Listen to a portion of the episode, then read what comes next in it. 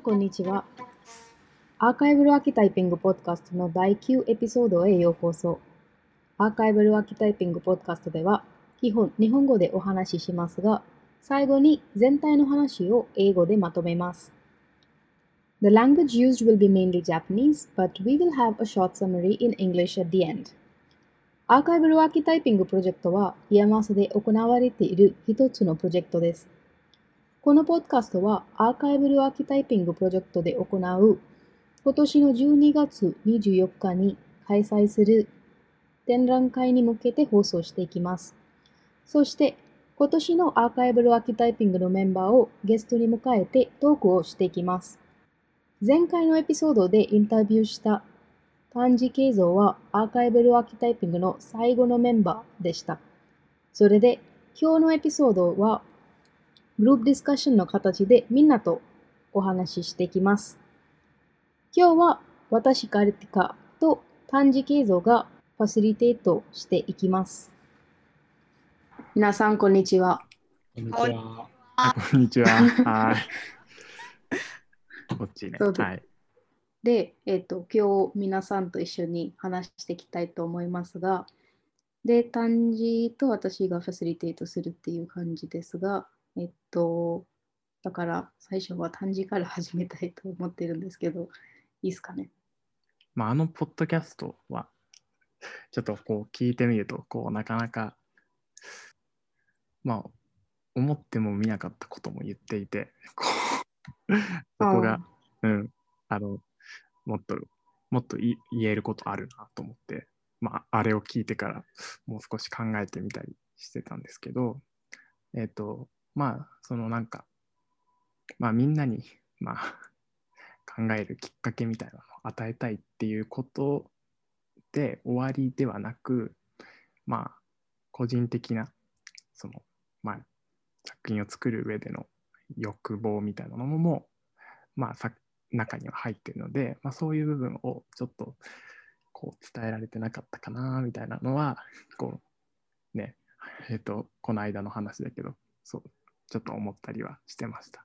それは作品自体が、えっと、別方向に行ってしまったりしたことか、それとも、えっと、なんだろう、あのそもそも言いたいことが言えなかったっていうことですか？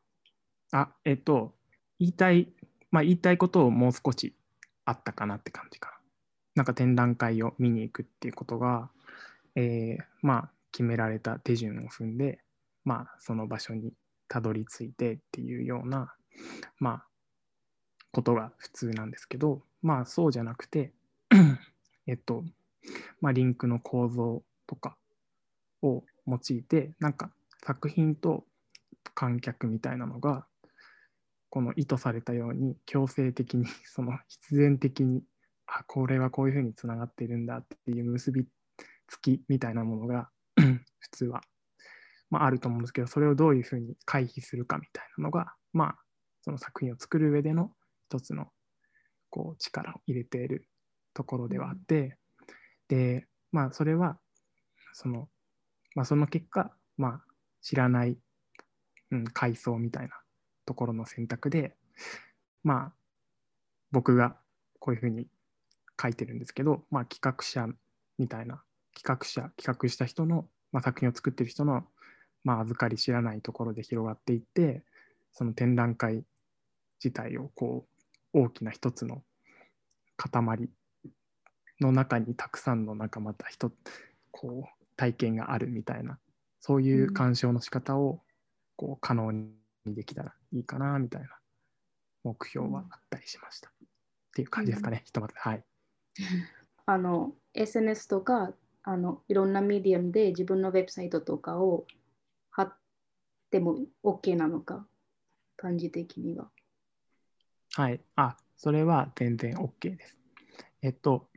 そう、いろんな入り口とか、いろんな作品への入り方をしてほしいっていう意図はあります。えっと、それがインターネットではできると思っているし、とまあ、自分がそれを、えっと、作品として設計していなく作品とか展覧会として設計していなくてもそういうまあ、入りか、アクセスの仕方をしてくれるのは、あの、歓迎しますという感じです。展覧会としても、はい。えっと、そうすると、えっと、天野さんのインタビューで出てきた、えっと、ストリートワーキングとかグラフィティのあれで、えっと、そこ、その辺も入る、なんかそのパートウェイとか、その入り口でも可能っていうことですかね。そうね、あの、丹治君のやつじゃないところでの入り口みたいなものも作っていきたいところではあるんですが、いかんせんうん。1週間、残り1週間ということもあって、ね、あの、うん。ポッドキャストではやりたいっていうことはすごい言ってたんだけどね、あの、あそこからやっぱり丹治君がその後すごい作ってくれてる入り口みたいなところがあるので、そっちをどっちかっていうと意識をして、あの、前までは全部自分でやろうみたいなことを思ってたんだけど、えっと、丹治君が作ってくれたことによって、丹治君の入り口をまあ意識して、どういうのをすればいいのかなみたいなのを考えてたりはするんだけど、そうね、できればやりたかったな、やりたいなとは思ってはいたんいるんですけどね、今でも。っていうところです、僕からは。うん。えっと、漢字的にはそれは、えっと、あった方がもっと面白い体験になるという感じですか？それとも、インターネットだけの方がいいっていうことですか？と、そこは、えっ、と、難しい問題だと思っていて、あうん、もちろん、その、あってもいいんですけど、あっても、その、どうなるかわからないっていうところで面白いとは思うんですけど、でも、展覧会っていうことを考えるときに、この、ある程度、観客が、観客がいるっていうことを想定して、その、設計することもこう考えなくちゃいけない。まあ、そのうんユーザーフレンドリーな、えっ、と、入り口も、にもしなくちゃいけないっていううんところがあって、えっ、と、どれがいいくてどれが悪いかっていうのは、こう、結果ができてない今は、まあ、なかなか言えないんですけど、えっ、と、今回はこういううん二次的、三次的に入り口はいっぱい出てくるかもしれないけど、最初は、えっ、と、まあ、僕の作ったところのリンクからスタートしてもらうっていうのをあの選んだっていう感じです。僕たちのこう共通点みたいなのはあるのかしらね。どうなんだろうね。西田君だけが多分一番違うようなうん、感じがする。え、違うというのは、その、えっ、と、あの、うん、体験も、体験もなんか、あの、そうだよね、どういうものの中に入れたらいいかが よくわからなくて、アーカイブといえばアーカイブでもないような気がするんだけど、でも、あるにはあるかもしれないけど、え、どうですか、その辺、きゆうくん。な、なんだろうね。なんかこの辺なんか松井先生とすごい長い時間話したときにいろいろ話に上がった気がしているけれど、なんだろうね。アーキタイプとかなんか勝手に語っちゃう、か言う言うとなんか後でね、いろいろ言われそうなんだけど、なんか、なんかアーキタイプっての原型だけど、その原型がどこにあるのかとか、こう、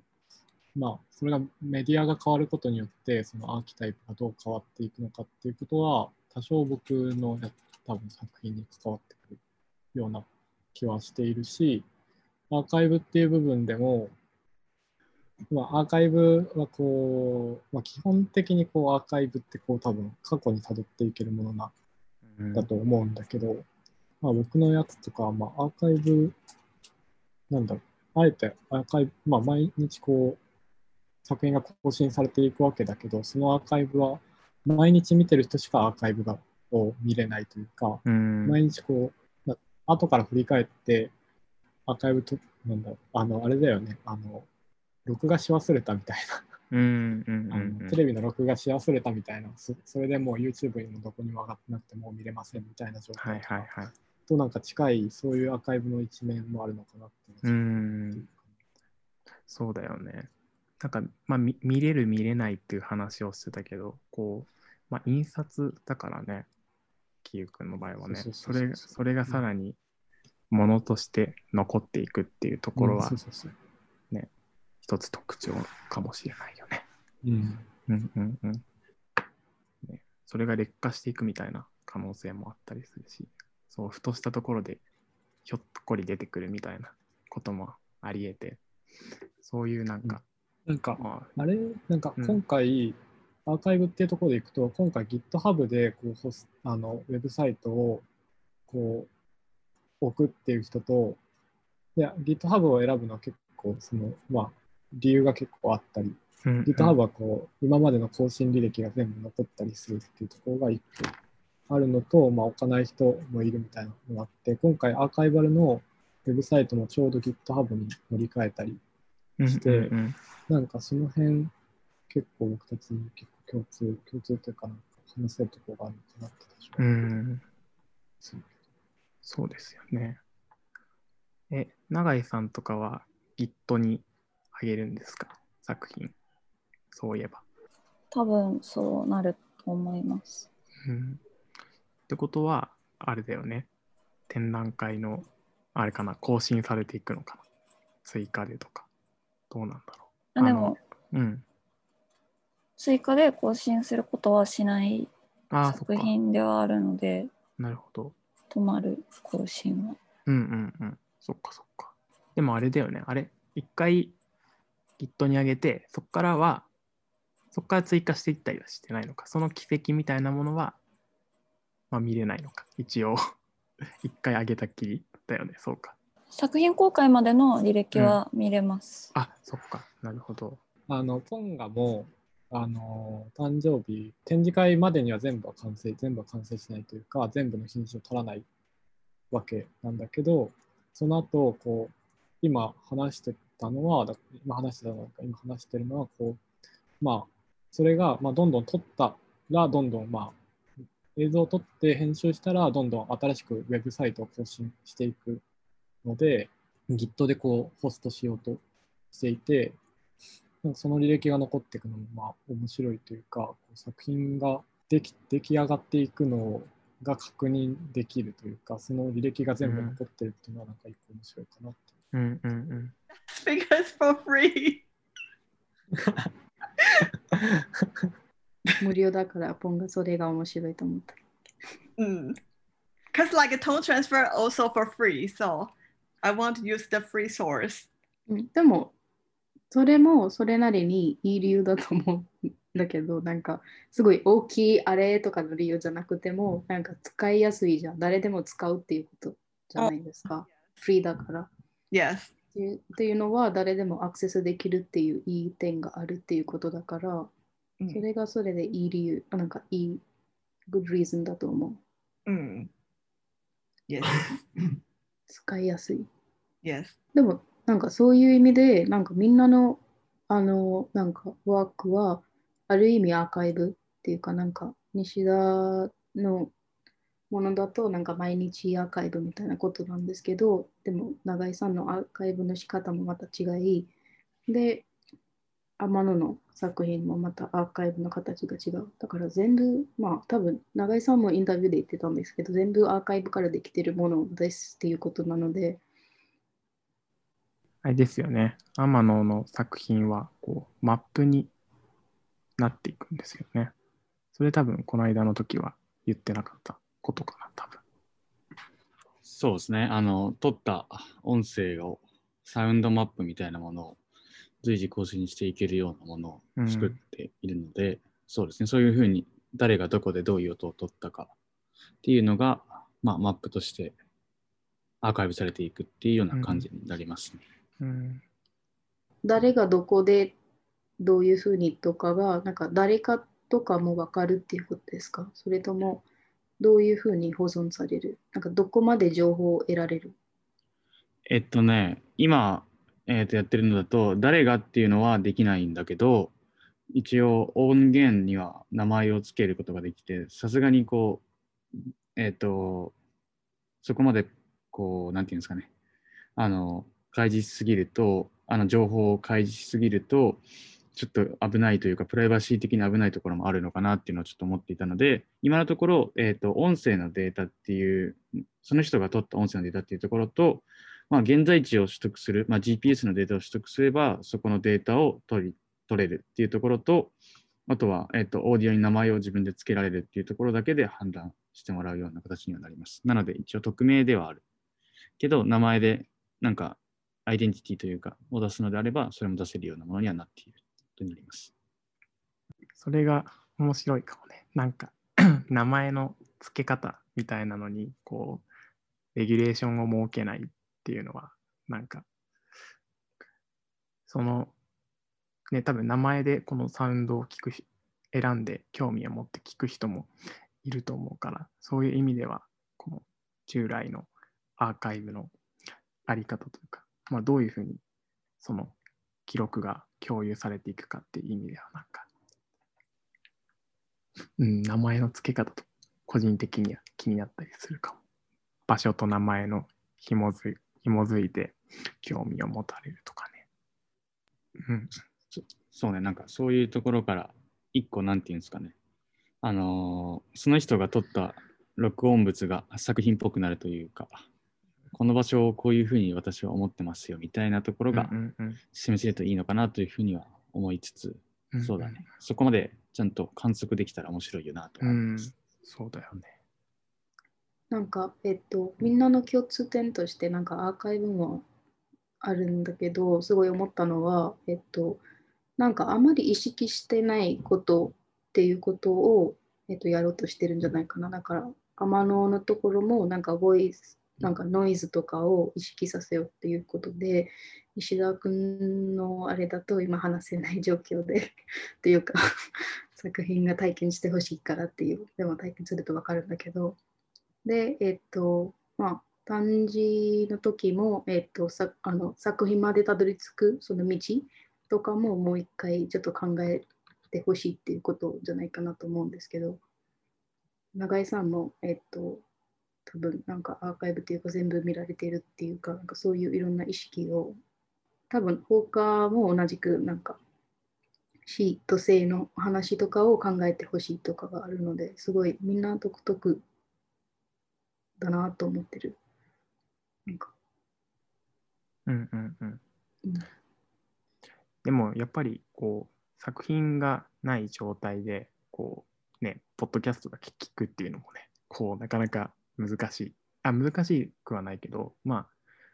そのそれもバリエーションのただの一つでしかなくて、そのそうですね。ね作品を見てからこうポッドキャストを聞くっていうことももちろんあり得るだろうしそうですね。多うん分なんかポッドキャストを聞いて、えっとなんか自分が想像する作品から実際の作品が違ったらその差とかも多分面白いかもしれない。うんうんうん全部話聞いて想像したものと全く違うみたいなことが出てきたら、それはそれで面白いかもしれない。っうんうんうん。そうだよね。ていうことです。まあなんか、この丹治君でいいと、まあ GitHub の話はまたするんだけど、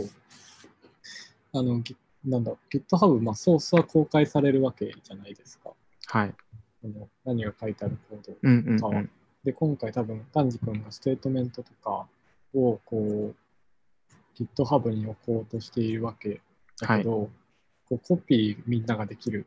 うんうんうんうんっていうのになんか、その、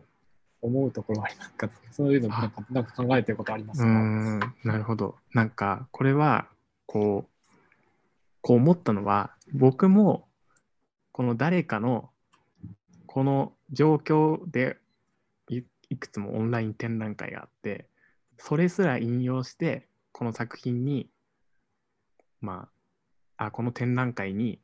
まあその置くっていうこともこう、まあ、表説なんですけどダメなことなんですけどまあこのコンセプト的には一応あり得て、えっ、とか過激に過激な形なんですけどあり得てそういうことも考えたりしたんですけどうんそうですね。えっ、とテキストを読んで、えーそうだよねうんうんわかるわかるみたいなまあ気持ちでえっ、と終わることもそのもちろんあるんですけど、まあ、そこからそのどういう反応を見せるか反発を見せるかっていうことももちろんあり得てで、まあ、この中で起こっこの状況で起こったこういくつかの展覧会のステートメントに僕も影響を受けてこの書いたステートメントでもあったりするので、とそういう意味では、その流れがこう引き継がれていく、公開可能な形で、ずっと見られる形で、その公開されていくことで、その、まあ、ステートメントの一部というか、その、まあ、流れみたいな、この状況下にどういうことを考えてこういう作品を発表したのかみたいなことの流れが、そのこう GitHub で公開可能な形で、こうずっと保存されていて、まあ、どこか何かの形で引き継がれるかもしれないっていうことについては、こう、肯定したい。こう、えっ、と、そうであ、まあ、そういうあり方も、うん、あの、いいんじゃないかなっていう、個人的には思っています。キユ君はもう二度と見れない。そうだね。僕はもう二度と見れないうんうん。と思っていて、いや、僕はそれは、そのインターネットと、インターネットというか、まあこう、インターネットってこう、まあ一回乗っちゃうとこう、まあずっと無限に回っていくうん。わけだけど、GitHub とかは、まあ自分でこう公開していくスタイルというか、うんうんうん。自分でまあアーカイブをこう貯めていく感じだと思うけど、今回はそこにこう、反抗したいというか、そこうんのにある問題を、まあ言いたかったんだよ。だから、まあ、あえて、まあ、それはダウンロードしたしておいて、それをまあに、まあ、自分でもう一回配布することはできるけれども、うん、あえて、まあ、その、まあ、構造的にはまあできないようにしているという感じうんうんうん。ですね。なるほど。ホークとか、これからもずっとあの撮影は続くんですか？インタビュー。週今週までは36人ができますと思います。うんうんうん。え2人だから今週まで4人、もっと4人。ー、うんうんうんうん。そっかそっか。でも友達も終わりました。みんな紹介されてください。はーい。なんか、そういう意味では、その、放課の、えっ、と、し知ってる人だけじゃなくて、知らない人も、こう、一つのテーマで、ね、生と死っていうテーマで、こう、インタビューが、としてつながっていくっていうのは、こう、なんていうのかな、面白い記録になりそうだよね。なんか、放課は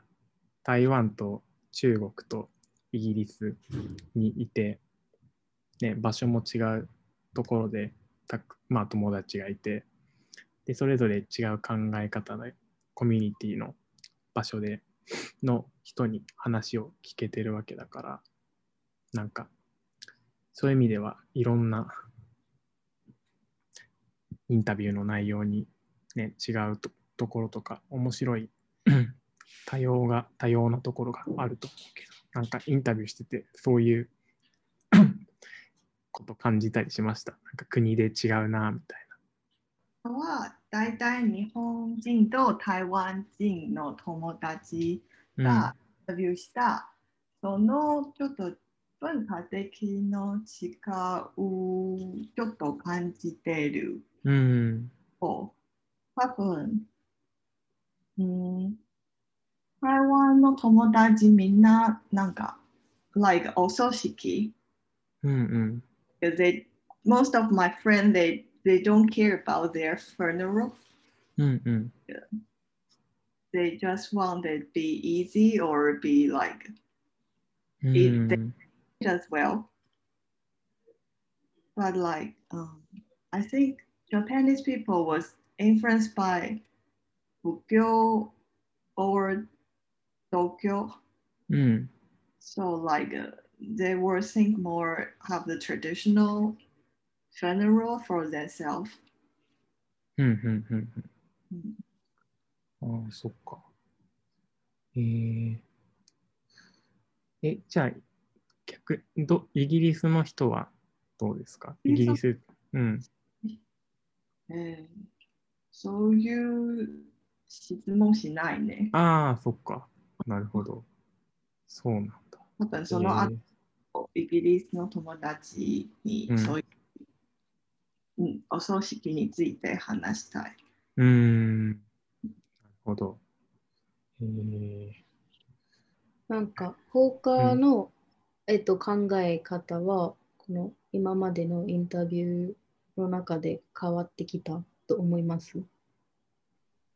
そう、インえー多分私インタビューする前は死ぬことをとても怖かったと思ってるけど、なんかいろいろの人と話した、えー、と違うの立場から死ぬことを見て、なんかどんどんなんか平気で受けられるになります。うん、自分的に。うん、なるほど。え、でも大変じゃないですか。えっと、レコーディングして、エディットして、インタビューして、なんか300人以上、366人っていうのは、いっぱい友達ができるね。はい。ではない。なんか幸せ感じてる。うん、みんなが正直なんか心の中思ってることを私しかしているから。ああ、いいですね。う、なんるほど。なるほど。はいそうだよね。あとは、ね、実際にオープンして、どういうふうになるかがね、楽しみではあるけどね。うんうんうん。うん。うんうんうん。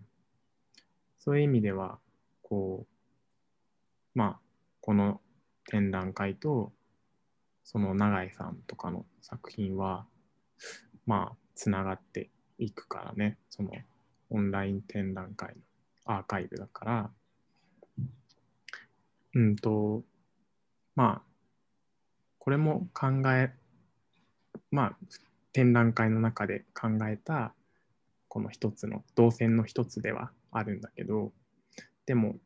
その動線が増えたことで、こう、いろんなバリエーションのルートが、その、またさらに展開していくことができると思うから、なんか、うん、そうだね。そういう意味で、こう、永井さんの作品から、まあ、この展覧会にアクセスしてくれてもいいし、他の展覧会から、あその永井さんの作品から他の展覧会にアクセスしたことで、これもまた僕たちの作品なのかみたいな、その展覧会もまたみたいなこともあり得ると思うんですけど、なんか、永井さん的には、その、他のオンライン展覧会って、どういう位置づけなんですかね？どういうふうなものだと思ってる？っていうと、言い方がふんわりしてるけど、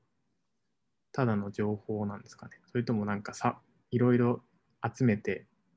これがオンライン展覧会だろう、どうだろうっていうふうに考えているうちに、なんか考えが深まったりはしてましたか？どうなんだ？ろ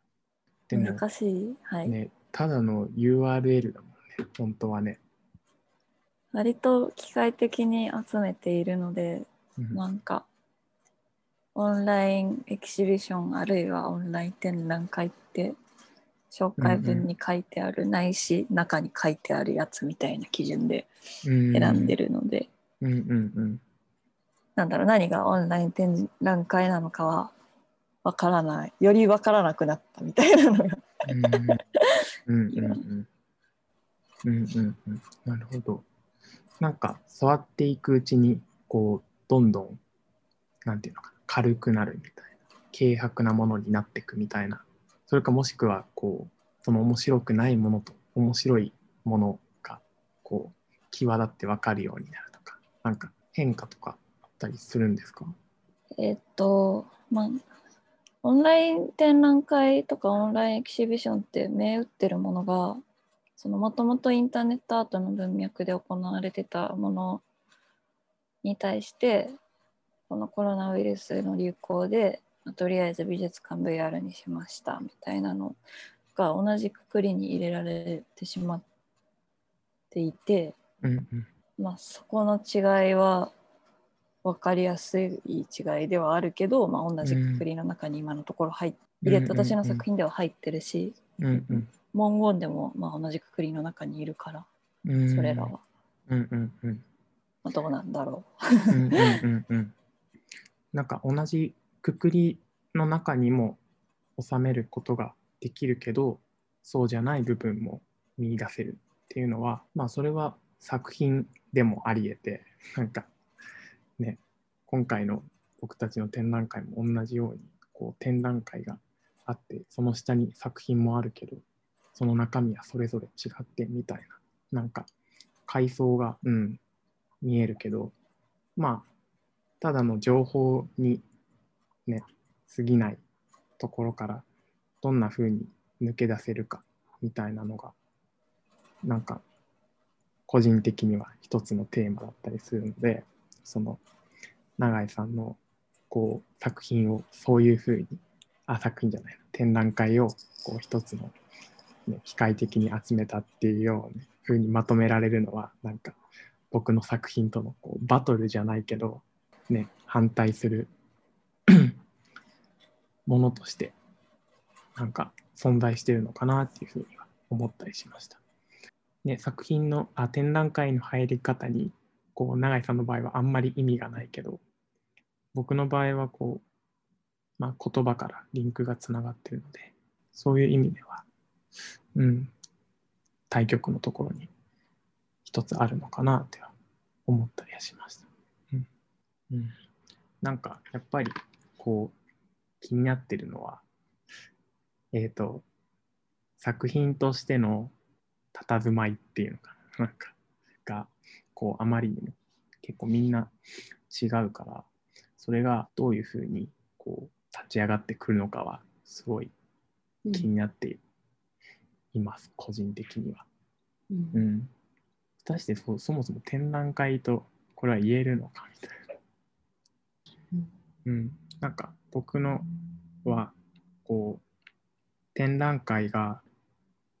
うん展覧会が展覧会として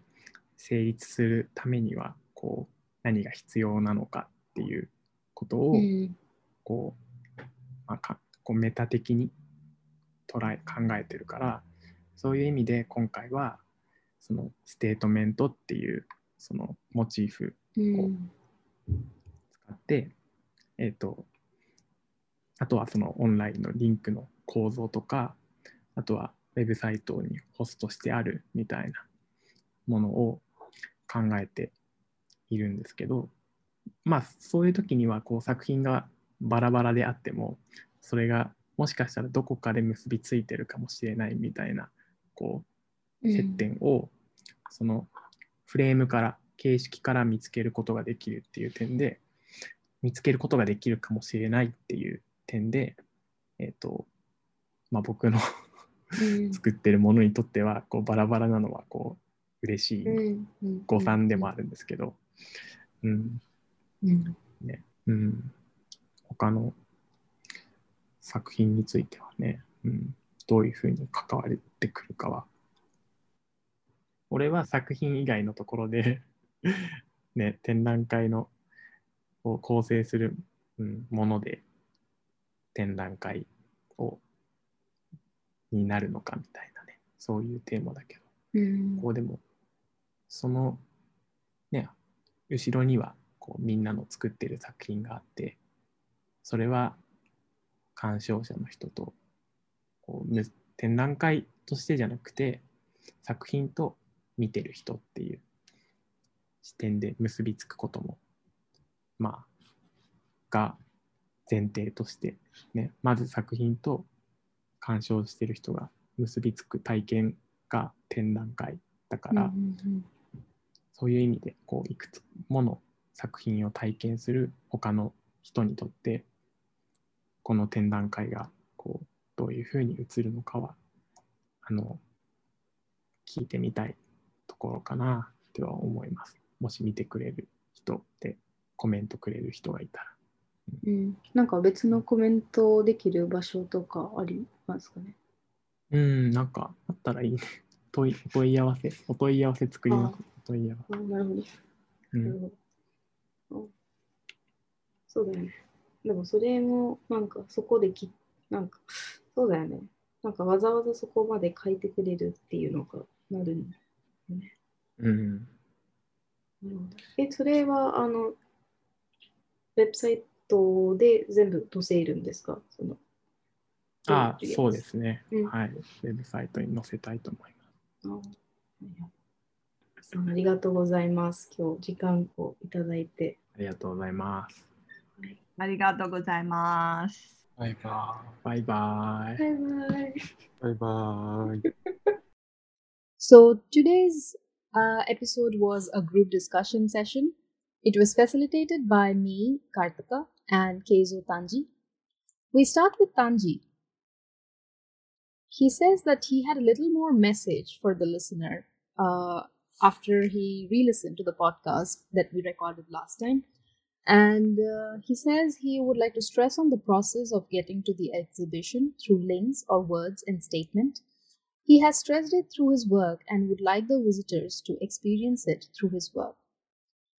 As for Abano's work previously on the podcast, we talked about entering through a visual graffiti or physical space. However, at this stage, he has changed or developed his work a bit and based it uh, online for now. If time permits, he would like to explore the graffiti idea. This time, the work will be mm, mapping sounds based on places. Pe- uh, the app would use the GPS data and people can save and upload the data by naming it themselves. He feels it would be an, it would be interesting to see what people come up with for the names. A city could be defined by something of what it means for someone. It's something that he's really looking forward to. As for Kyo Nishida's work, which will be updated on an everyday basis, every day the information will be different. In that way, he says the way it gets archived would be different. If people access his work and see it on daily basis, they would have the archive other than the people, other than probably the people who cannot see the past work that was updated daily. This exhibition is expected to be exhibited or published on GitHub. And uh, Nagai-san says that she wouldn't be updating her work after the exhibition starts. Even for Hoka, uh, GitHub enables her to record past updated recordings, uh, where she asks about uh, where she asks people about life and death and what they think about death, and uh, and she would be interviewing 366 people based on their birthdays. And uh, Hoka says that is also because GitHub is free and tone transfer was also free, so the accessibility is so it makes it easier to use and makes it more accessible for people. Kyu raises the question to Tanji if he's okay with people copying the archives of work or that is published. And Tanji responds by saying that even he has been influenced by other people's work in the past, and uh, there are like many possibilities that he can think that can happen if the work works are published on GitHub. He says people can stop after just reading the statement, or they can even copy. Uh, as in the case of Foka, she's looking for more participants for her work as of now. But and as of now, she has completed 30 or so people. She feels that culture plays an important role in thinking. Her friends in Taiwan are not so affected by funerals. However, Japanese uh, come from a Buddhist way of thinking. She herself was scared of death till now, but now she looks at it differently and it is becoming a more natural thing for her. She is not tired by this process. She feels elated that people share their intimate thoughts with her. In future, also, it would be interesting to see if people ex- access this exhibition after it's over through Nagai san's work. Tanji asks Nagai about what is her idea of online exhibition now that she has been collecting and digging out so many things from the past. She says she has only been meth- uh, mechanically collecting it, and the more she sees, the more she is confused as to what exactly is online exhibition. Tanji feels the design of his work and Nagai's work is in a way opposite, as in Nagai's work, the entry point doesn't really matter, whereas in Tanji's work, each word or statement or link is deeply thought about for creating the connection to other works. Tanji, while creating his work, has been questioning what makes an exhibition and hence created the statement as the motive.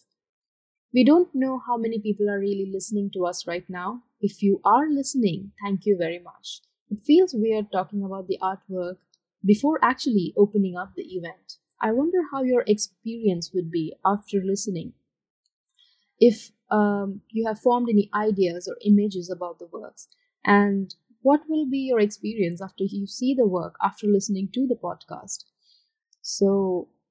after seeing the work, if it contradicts your imagination, we would like to know all of this feedback and how your experience was. And even if your experience is, if you find this podcast after you experience the work, even then we would like to know how you thought about it. And uh, so we will have a contact us section in the website that Tanji will prepare. I will also update the description uh, of the podcast with URLs, etc. later on. So please comment and let us know how your experience was. Looking forward to it. Bye bye.